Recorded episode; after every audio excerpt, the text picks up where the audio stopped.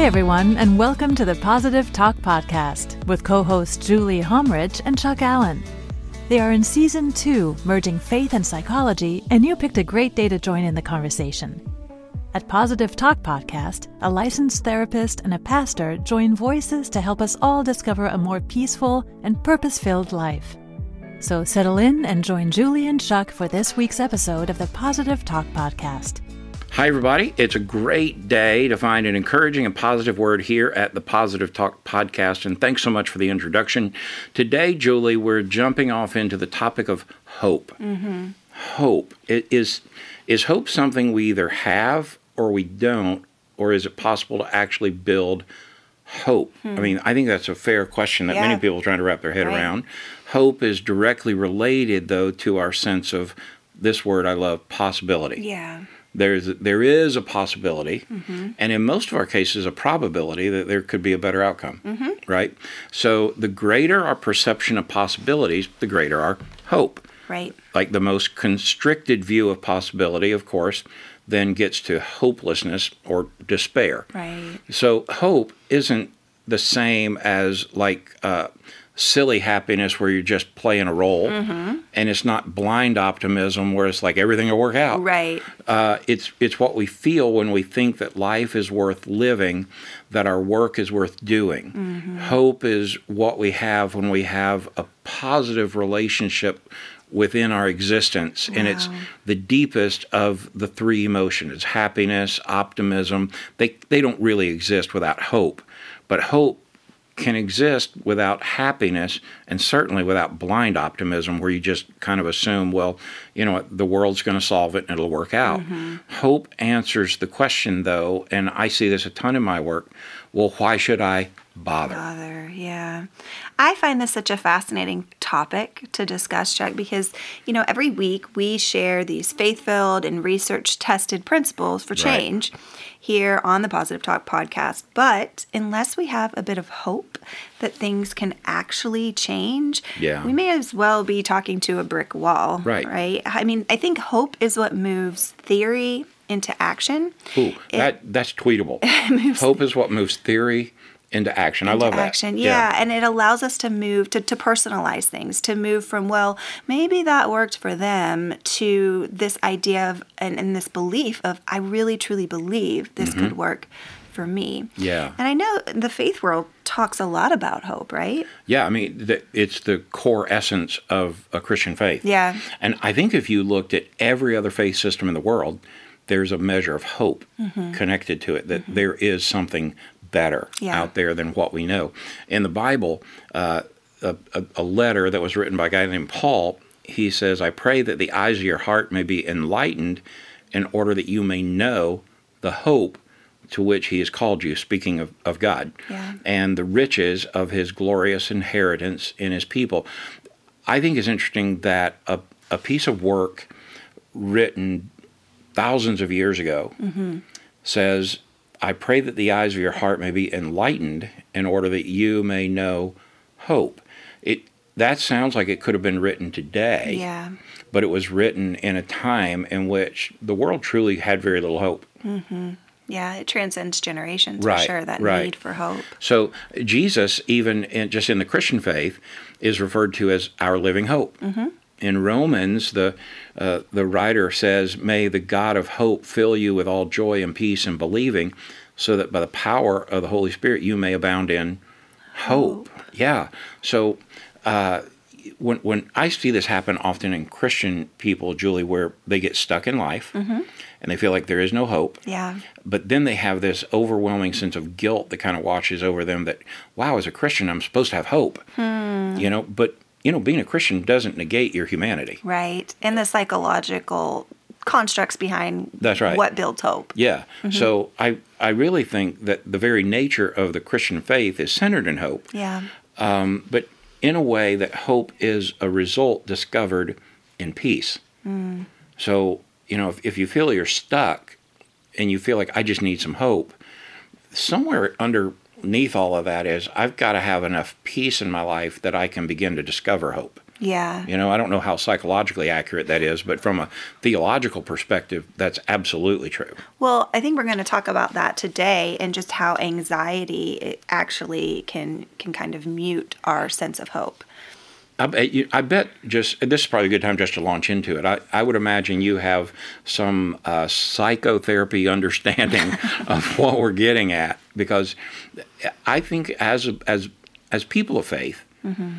we really need to grasp hold of what we can learn in the world of psychology. Yeah. To understand that you can seek after, you can discover, and you can sustain hope, but it is often relative to what you're experiencing day by day by day. Yeah. Well, you know, God created us body, soul, and spirit. So Right. exploring um, parts of our body and parts of our, our soul, our emotions, and our mind can be really helpful in integrating this. Yeah. And so the neuropsych world, they actually identified what most would say was the most hopeful finding of modern psychology hmm. when they discovered that the actual structure of our brains are made to change and adapt. Hmm. So in the past, there was this very hopeless belief that once our brains are formed, that's just what we're what we have to work with. So if you had a right. bad childhood, sucks for you. Is what it is, right? Yeah. Now, what they found through screening and imaging is that that is not the case. Um, we've discussed this concept before. This concept of neuroplasticity. Right. What that means is that our brains um, will, at a, on a structural level, they change over time. They grow. We can actually develop new pathways on how we think. And so this means that not only can we develop hope when it was once not there, but even if we have the smallest shred of hope, we can actually grow that hope into a measurable amount, and that can change the course of our future. Absolutely. But I love the concept that you can grow that mm-hmm. because we were created with the ability within our brain mm-hmm. to change and adapt, Yes. to grow. Mm-hmm. And that means we can grow in our hope. So when, when we hear about all that's happening in the world, A lot. yeah, I mean, it doesn't matter what your source of news is. Every day there's a greater degree of crime, mm-hmm. more info on a pandemic, you know, failures of governments or leaders or institutions, or it doesn't matter whether public or private. It, it, our hope, I think, takes a hit. Yeah. It's like, golly, are we living in a world that's just we're we're doomed for failure? Yeah. But at the end of the day, hope is a necessity. Right. I mean, it's like oxygen. We desperately need it.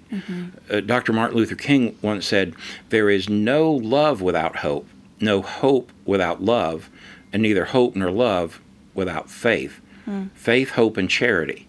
To live without hope is to cease to live. I mean, uh, I love. I mean, I, I could listen or read Dr. King's thoughts non I mean nonstop. I- I, mean I'm captivated by what an incredible you know person and leader he was.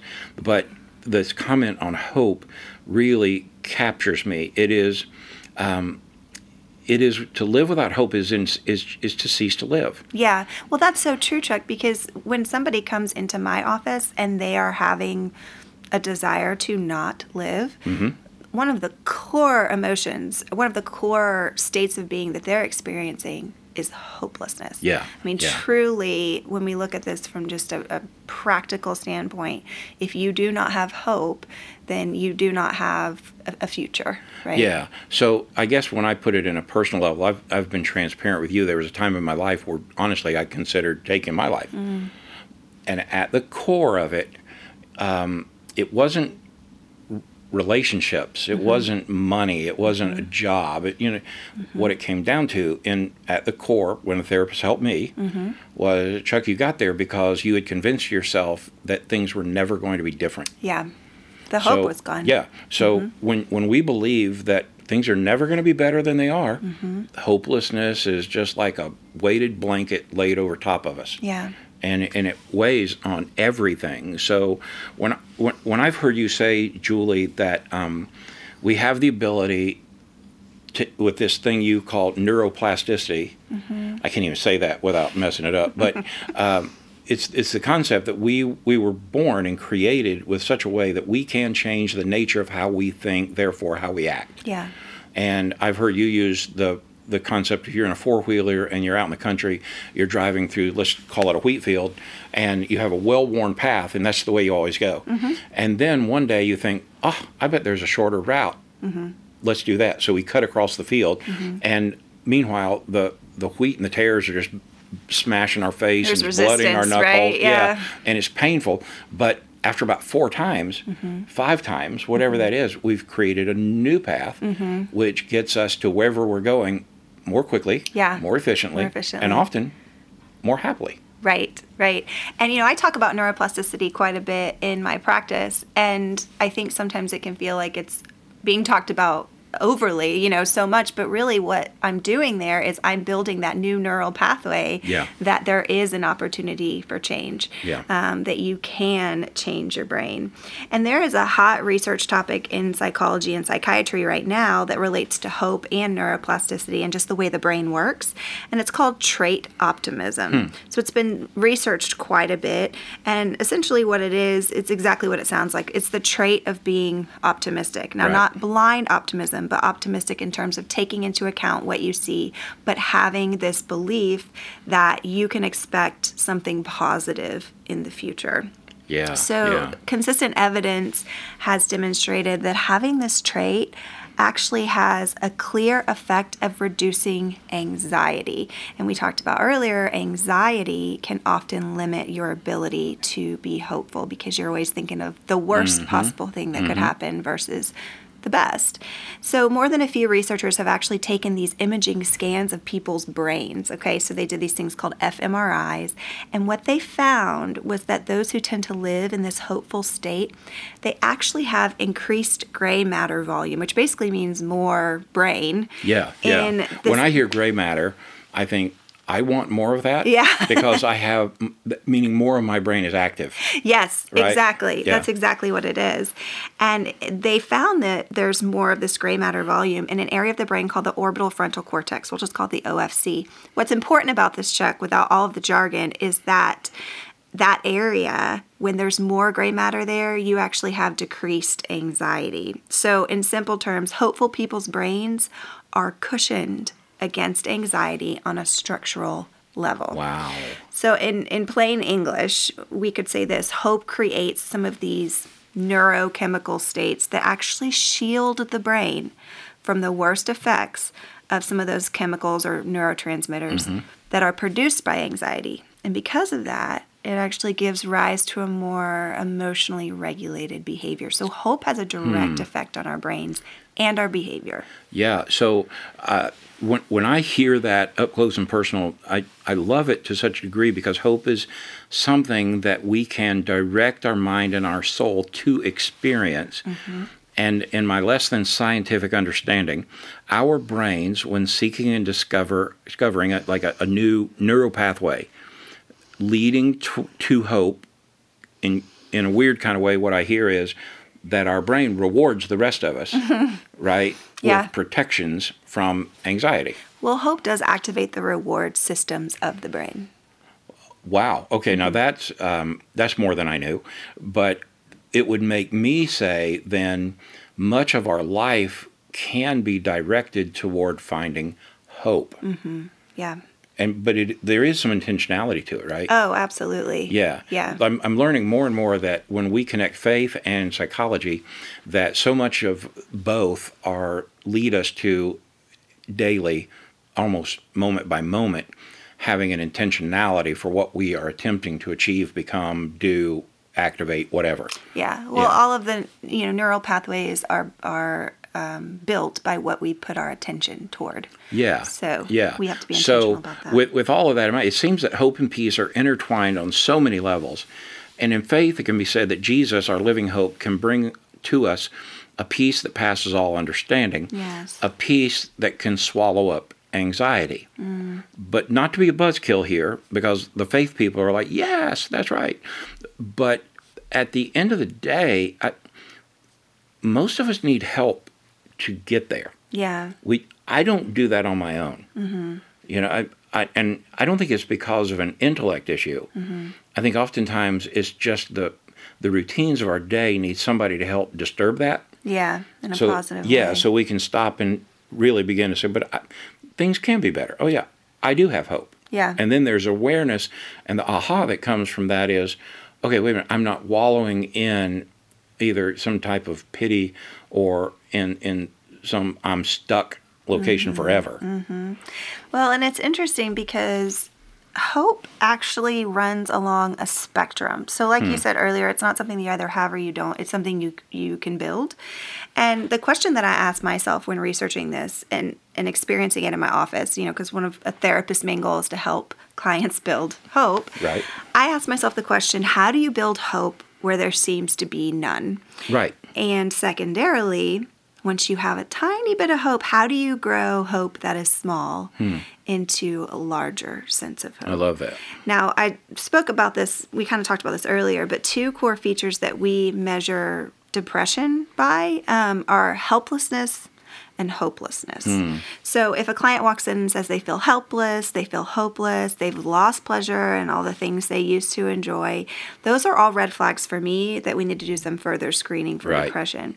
But what I find interesting is that helplessness and hopelessness are actually quite connected. Hmm. So when we feel helpless, or the term that you use, which I think a lot of people relate to, feeling stuck, hmm. Hopelessness isn't far behind. Okay, so helplessness leads to a sense. Yeah. So hopelessness. helplessness, I'm stuck. Mm-hmm. Hopelessness, I'm always going to be stuck. Exactly. Yeah.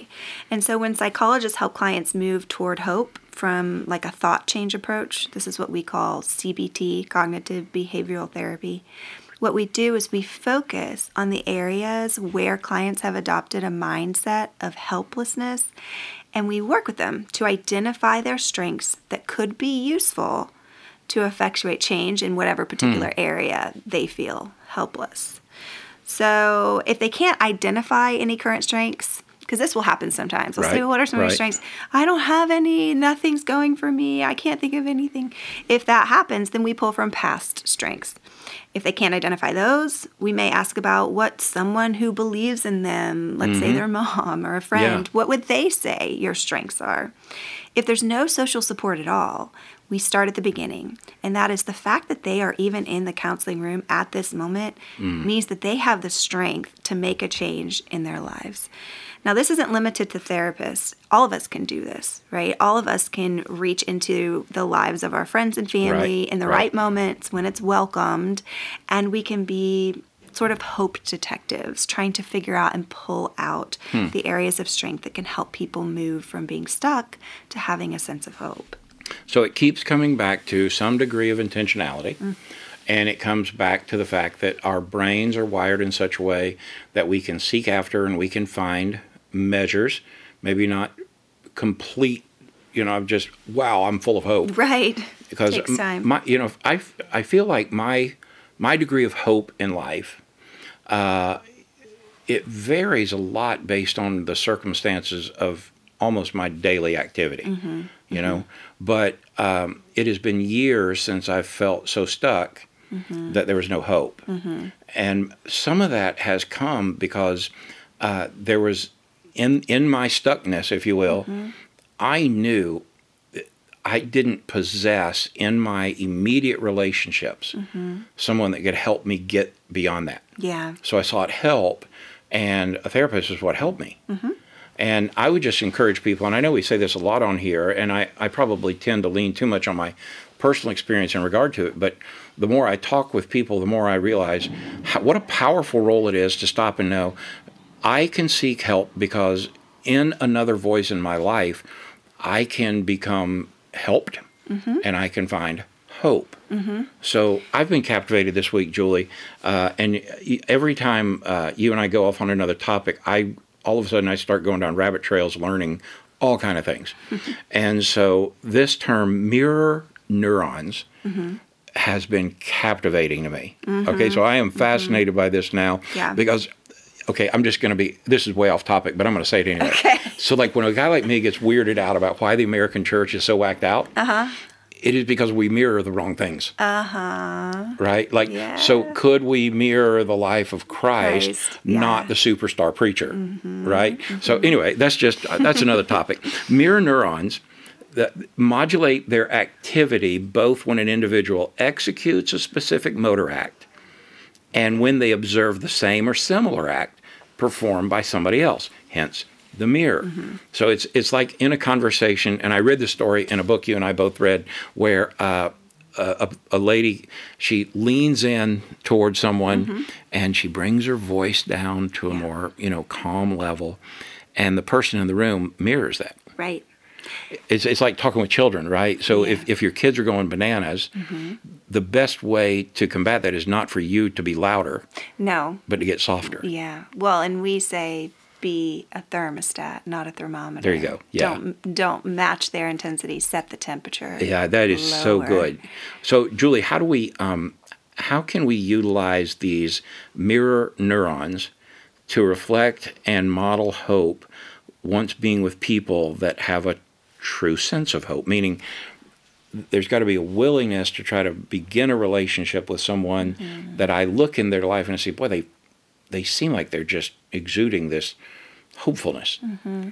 Well, I do. I, I want to go back to something you said about your experience and and realizing that there was nobody in your immediate circle that could support you and going to see a therapist. And I think in many ways the role of a therapist and I find this true in my practice our role is to hold hope for the client until they can hold it for themselves. Wow. And I can't tell you how many times I've gently asked permission to a client like i've said can will you allow me hmm. i know it feels hopeless right now i know that you can't see a different alternative i do see one will you allow me to hold hope for you until you can hold it hmm. for yourself and i think when you've been let down so many times yeah. having hope about much of anything it feels a bit dangerous it feels scary.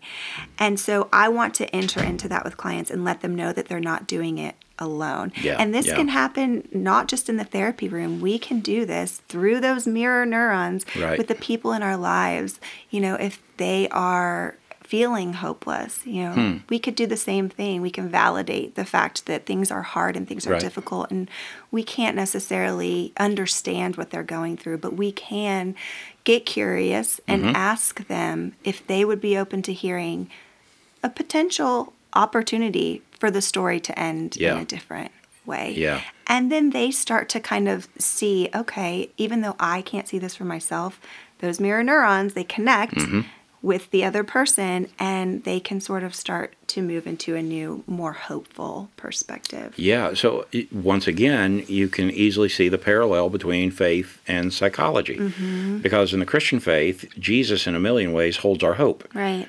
Uh, but his desire is that we learn to carry and embrace it ourselves. Mm-hmm. i mean we we find our hope and it's weighty to think that as a therapist or as a pastor at times, it is part of our job to carry or hold that hope mm. for them. You know, it's like you've given me gold bars that I'm going to.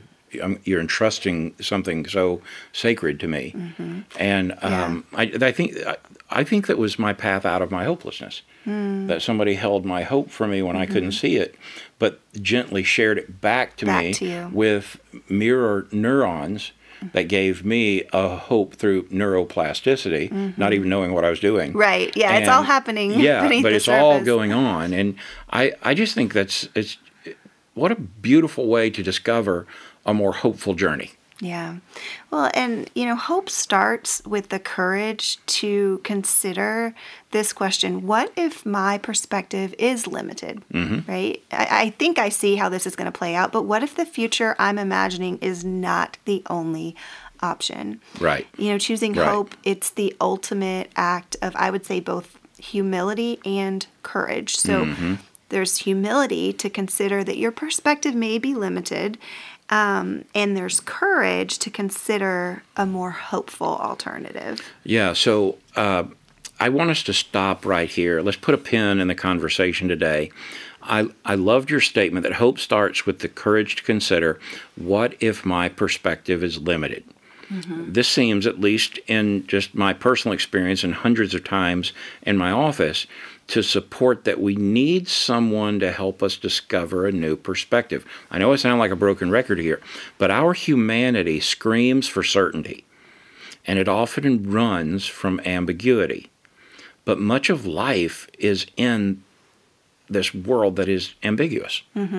And so, can you give us a view of where we start when we sense that we're stuck, we're feeling hopeless, and often helpless? So, mm-hmm. when we start, what, where would you give us this? Okay, here's here's my word of encouragement as Julie. Here, this is the this is the steps that I think you ought to wrap your head around. Yeah. Well, I think it starts with if if I were saying this to a friend or to a client um, or to a family member, I think it starts with validating the pain that somebody's in. Um, we don't tend to move out of our place of pain until we feel like it's um, valid and understood, at least a little bit. Um, but if you're listening today and you feel utterly hopeless, and maybe you feel like things will never change for you because let's say you've tried before, or you just think I have too many factors stacked against me. I invite you to take a very, very tiny risk with us mm-hmm. right now. Right. So I invite you to entertain the possibility, even for just a moment, that there might be more to your situation than you can see Right. at this moment. Right. Allow for some alternate endings in whatever hopeless story you've told yourself. You don't have to know what that alternate ending may be. I think sometimes we we don't allow for an alternate ending because we don't know what it might look like. Yeah. And we're scared of that. Um, you don't have to know what it, how it ends, but just know that there is a possibility of this looking different. Now, here's why this is important. When we do that, we actually begin a new neural pathway, a new path in the woods. And even if it feels forced at first, that's okay.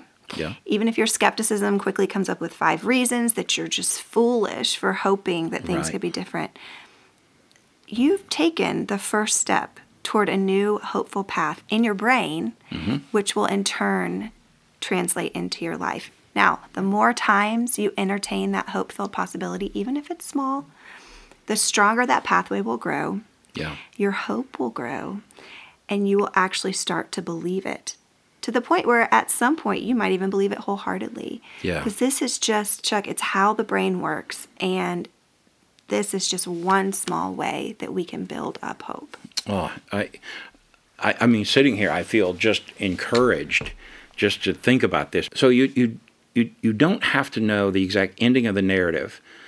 You don't have to know all the details about the alternate ending, mm-hmm. but you can grab hold of the truth that it is possible. Yes, possibility. Yeah, and that possibility exists for you, Yes. not just for someone else in the room or somebody that you admire. Mm-hmm. It can happen for you. Mm-hmm. Once again, psychology teaches us over and over how incredibly powerful our Creator made our brain. Right. It has the ability to, as Paul puts it, to renew and see, hence discover a new and better way.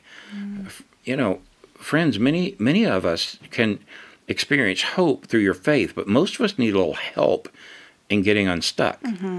Julie, I uh, I love th- this teaching and this understanding, and my encouragement to everybody today is, don't don't settle for being stuck because there is a better alternative ending Yeah. that isn't limited to what you see Yeah. And it's not limited to what you believe. Um, I've become such a big believer, uh, like in my own personal meditative time, to sit and reflect. This sounds for the for the faith folks that listen are going to think like, "Holy cow, Chuck!" For a pastor, that sounds like not cool, you know. But I think to myself, literally I, I I try to speak out loud in my meditative time to myself after I've spoken with with God but, Right. but in my own what is what is the desired outcome by 9 p.m. tonight mm-hmm. and what are the things that have to occur in my life to ensure that I've done everything I can for that outcome mm-hmm. I know that sounds silly, and if you're if, if you're a listener today and you're like Chuck, do you know how busy I am? I don't have, I can't sit there and ponder these things for an hour. Well, just in fairness, n- I don't either. Mm-hmm. I, I don't know that I've ever pondered on over anything for an hour. you know, but I will say I, I probably take a good seven or eight minutes mm-hmm. every day mm-hmm. and walk myself through my desired outcome. Okay, just an instance today. Mm-hmm. So, in my meditative time this morning, I pray, I read the scriptures. I always have three things I'm grateful for. This is the usual, but I pray for whoever is on my schedule. So, this morning I prayed for you, prayed for your family. you. You know, um, I have other meetings today. I prayed for those folks. I have a good friend in the neighborhood, you know, battling cancer. I pray for him. Um, but then I sat there and I thought, what is the di- desired outcome? Because my day doesn't end today till about 10 p.m. Oh, wow. You know, what is the desired? I wanted at 10 p.m. to call my wife coming home from where I'll be to be able to say, you know, I had a good day because uh, my emotions I kept in check. My feelings didn't run my life. Uh, I feel hopeful because tomorrow is going to be a good day. And I can't wait to get home and it be peace filled and restful.